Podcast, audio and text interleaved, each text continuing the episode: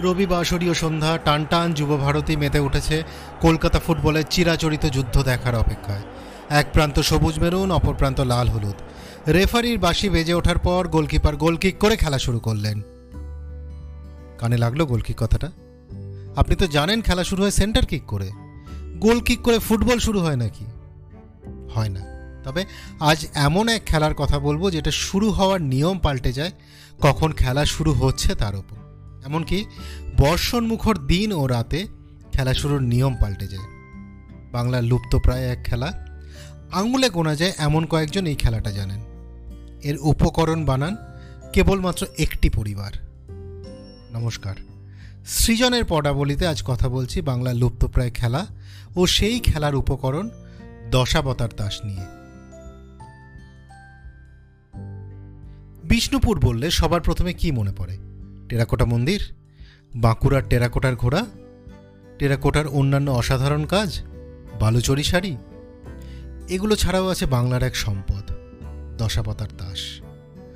আমার সৌভাগ্য হয়েছিল বিষ্ণুপুরে শ্রী শীতল ফৌজদারের সাথে সামনাসামনি কথা বলার। ওনার হাত থেকে দশটি দশাবতার তাসের একটি সেট কেনার। তবে দশাবতার তাস খেলা হয় একশো কুড়িটি তাস দিয়ে। কদিন আগে সল্টলেক সিটি সেন্টারে বিশ্ব বাংলার দোকানে ঢুকেছিলাম। একশো কুড়িটি তাসের সম্পূর্ণ সেটটির দাম রাখা দেখলাম পঞ্চাশ হাজারের উপরে। কিনতে গেলে ডিসকাউন্ট দিয়ে কত পড়বে সেটা জিজ্ঞেস করারও সাহস হয়নি। যে কথা বলছিলাম, দশ দশাবতার ভগবান বিষ্ণুর যে দশ অবতার, তাসে দেখা যায়। মৎস্য, কুর্ম, বরাহ, নৃসিংহ, বামন, রাম বা রঘুরাম ভৃগু বা পরশুরাম, বলরাম, জগন্নাথ বা বুদ্ধ, কল্কি। এবার আসি তাসগুলো নিয়ে। প্রথমেই বলেছি টোটাল একশো কুড়িটা তাস দিয়ে এই সেট তৈরি হয়। দশজন অবতার, তার মানে এক একজন অবতারের ভাগে বারোটা তাস। একজন রাজা, একজন মন্ত্রী, আর সেই অবতারের প্রতীক দিয়ে এক থেকে দশটা তাস। রাজা থাকেন রাজপ্রাসাদে তাই রাজা তাসের ক্ষেত্রে তিনি থাকেন প্রাসাদের মতন ঘরের ভেতর। মন্ত্রী তাসের ক্ষেত্রে ঘর বা প্রাসাদ দেখা যায় না। এই গেল দুটো। আর বাকি দশটা তাস সেই অবতারেরই প্রতীক। সংখ্যায় এক থেকে দশটা প্রতীক নিয়ে সাজানো দশটা তাস কোন অবতারের চিহ্ন বা প্রতীক কি, সেটা জানা আছে? বলে দিই। মৎস্য অবতার। মৎস্য অর্থাৎ মাছ। কুর্ম অবতার। কুর্ম অর্থাৎ কচ্ছপ।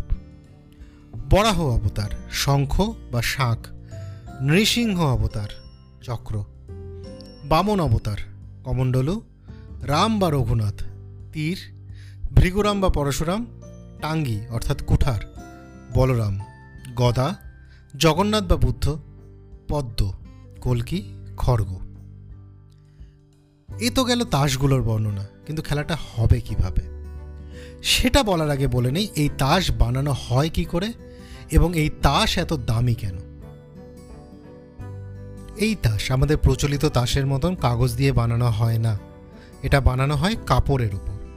রিপিট করছি, দশাবতার তাস বানানো হয় কাপড়ের ওপর একটা না, তিনটে বা চারটে পরতের কাপড়, এদের জোড়া হয় তেঁতুল বীজের আঠা দিয়ে। তারপর সেটা গোল আকারে কাটা হয়। তেঁতুল বীজ ছোলার মতন করে ভেজে খোসা ছাড়িয়ে গুঁড়ো করে এই আঠা বানানো হয়। এই কাপড়ের বেসকে সাদা রং করা হয় খড়িমাটি দিয়ে।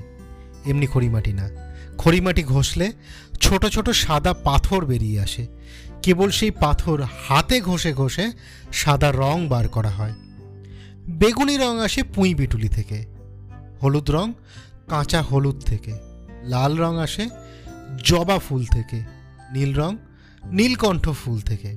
এভাবেই প্রকৃতির থেকে সংগ্রহ করা হয় রং এবং এই রং বানাতেও তেঁতুল বীজের আঠার ব্যবহার হয়। তাসের উল্টো পিঠে মাটি ও গালার মিশ্রণের প্রলেপ দিয়ে শক্ত করা হয়। আর আকার তুলি, সেটা তৈরি হয় ছাগলের লেজের লোম দিয়ে, ঘরোয়া পদ্ধতিতে। এই পুরো প্রসেসের প্রতিটা ধাপই সময় সাপেক্ষ, পরিশ্রম সাপেক্ষ এবং একই সাথে দুর্লভ। বিষ্ণুপুরের ফৌজদার পরিবার ছাড়া এটা কেউ বানান না। এই জিনিস মেশিনে বানানো হয় না, সম্ভবও নয়। যাই হোক, এবার আসি খেলার নিয়মে। পুরো নিয়ম শীতলবাবু তাকেই দেন, যিনি ওনার থেকে দশাবতার তাস কেনেন। তাই এখানে সেটা বলে গোপনীয়তার শর্তভঙ্গ করব না। তবে পাবলিক ডোমেনে বিভিন্ন বইতে বা ইন্টারনেটে যা ছড়িয়ে ছিটিয়ে লেখা আছে, সেখান থেকে এই খেলার নিয়ম বলছি। পাঁচজন খেলোয়াড় চব্বিশটা করে তাস নিয়ে এই খেলা শুরু করেন। খেলা ডান দিক থেকে বাঁ দিকে বা বাঁ দিক থেকে ডান দিকে দুটোই হতে পারে। দিনের বেলা খেলা হলে রাম অবতারের তাস দিয়ে খেলা শুরু হয়। রাত্রি হলে বলরাম দিয়ে।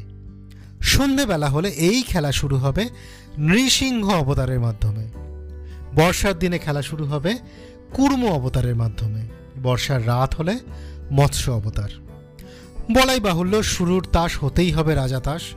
মন্ত্রী বা অবতারের প্রতীক হলে চলবে না। প্রতিটি তাসের পয়েন্ট আছে এবং টানা জেতাহারার উপর নির্ভর করে পয়েন্টের বাড়া কমাও হয়। সেই সব নিয়ম জানা যাবে বিষ্ণুপুরের শাখারিপাড়ার ফৌজদার পরিবারের কাছে বা বিষ্ণুপুরের হাতে গোনা যে কজন এই খেলা জানেন তাদের কাছে। কয়েকশো বছর আগে মল্লভূমের রাজা বীর হাম্বীর যে খেলার প্রচলন করেছিলেন, কালের নিয়মে তা লুপ্তপ্রায় তবে শুধু তাসই নয় বীর হাম্বীরের সময় থেকে বিষ্ণুপুরে চলে আসছে দেবী মৃন্ময়ীর পুজো। যে পুজো শুরু হয়, হাতে আঁকা দেবী মৃন্ময়ীর পটচিত্র দিয়ে। যেটা এই পডকাস্টের থাম নেলে দেখা যাচ্ছে। ইউটিউব ফেসবুকে দেখলে স্ক্রিনে দেখা যাচ্ছে। এই পটচিত্র দেখে আমার মনে যে প্রশ্ন জেগেছে তা হলো, এই যে প্রচলিত ধারণা আছে, বাংলায় দুর্গাপূজার প্রচলন শুরু হয়েছিল সিরাজউদ্দৌলার পতনের পর, সেটা কতটা ঠিক? উত্তর খুঁজছি আমি। আপনিও যদি কিছু জানতে পারেন, জানাবেন আমায়। এই এপিসোডে বিভিন্ন তথ্য ও ছবি নেওয়া হয়েছে। শ্রী শীতল ফৌজদারের সাথে একান্ত আলোচনায়, শ্রী বিনয় ঘোষের পশ্চিমবঙ্গের সংস্কৃতি প্রথম খণ্ড দ্বীপ প্রকাশন থেকে প্রকাশিত বই থেকে, লস্ট গেম, দশাবতার তাস অব বিষ্ণুপুর। এই আর্টিকেল থেকে যেটি লিখেছেন Shri Tarun Tapas Mukherjee, assistant professor Bhatter college. এছাড়া উইকিপিডিয়া ও বিভিন্ন ওয়েবসাইট থেকে তথ্য ও ছবি নেওয়া হয়েছে। গত সপ্তাহে বলেছিলাম এই এপিসোড হবে ভগবান নিয়ে, তাই এই পর্বে দশাবতার।